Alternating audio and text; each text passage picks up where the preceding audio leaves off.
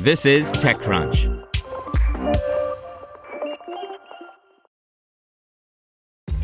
This episode is brought to you by ShipStation. You know, some things take a lot of work, like sending little robots to far off distant planets. And just as that's challenging, so too is running a successful e commerce business, especially when there's so much to do. So I want to introduce you all to ShipStation. Now, I love using ShipStation because of its easy to use dashboard, which makes managing orders and printing labels a breeze and super smooth. Oh, and the customer service is just out of this world. It's exactly what you need to help grow your business. Sign up for your free 60-day trial at shipstation.com slash technews. That's shipstation.com slash technews. This podcast is supported by Tools and Weapons, the podcast hosted by Microsoft Vice Chair and President Brad Smith. Each episode features insight you won't find anywhere else from the center of the conversation surrounding emerging technologies like AI. Right now in the podcast, you can hear a special episode where Brad Smith lays out Microsoft's vision for a vibrant marketplace driving the new AI economy. To hear more, follow or subscribe to Tools and Weapons with Brad Smith wherever you get your podcasts. Here's your Daily Crunch. Coming up, Google rolls out new maps and more. But first, Snapchat has relied on people consuming content on its own app. But now the social network is allowing websites to embed public content, including lenses, spotlight videos, public stories, and public profiles. Users who want to embed a story, video, or a lens can open the content on a desktop browser using the link. They can click on the embed button on the share sheet to copy the code and post it to their site. In July 2022, Snap made its website more useful for users with core features like the ability to send messages and snaps. The initial version of Snapchat for the web was only available for Snapchat Plus users in the United States, United Kingdom, Canada, Australia, and New Zealand.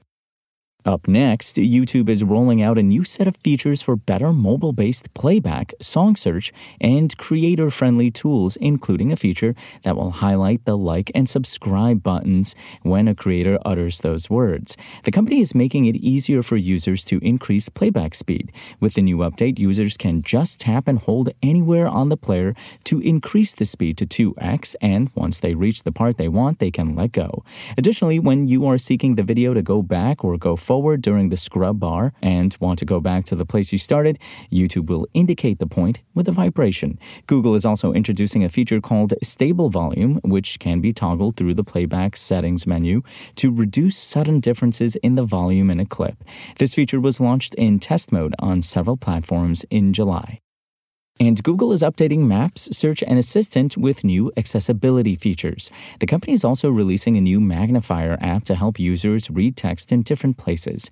Google Maps is adding screen reader support for the Search with Live View feature, so users with visual impairment can hold their phone out to identify places like ATMs and public transport stations around them. Search with Live View feature was introduced last year, so users can use the camera and maps to look for nearby ATMs, grocery shops, and and coffee shops with overlays and markers. Currently, this feature is only available in London, Los Angeles, New York City, Paris, San Francisco, and Tokyo. Additionally, Google Maps will now allow users to search for wheelchair friendly shopping routes. Google is also working on marking disabled owned businesses on Search and Maps. Now let's hear what's happening in the world of startups. Salted, a company that builds quick serve restaurant brands, secured $14 million in Series B funding. The funds will accelerate what CEO Jeff Applebaum says is the company's vision to have thousands of locations over the next few years. Two of the biggest drivers of growth on social and e commerce platforms have been food and influencers, so it should come as no surprise that startups are now getting in on the act and trying to combine how these two work together. In the latest turn, a startup out of Berlin called Launch, which teams up with influencers and creators to launch ad hoc food delivery brands, has raised $6.9 million in funding. And Fingerprint, a device intelligence API, helps developers build security solutions using information from hardware accessing a website. The primary goal is to help prevent fraud. Today, the Chicago based company announced a $33 million Series C investment led by Nexus Venture Partners with participation from uncorrelated ventures.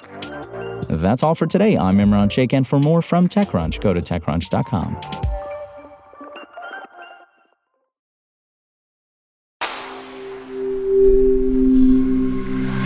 SpokenLayer.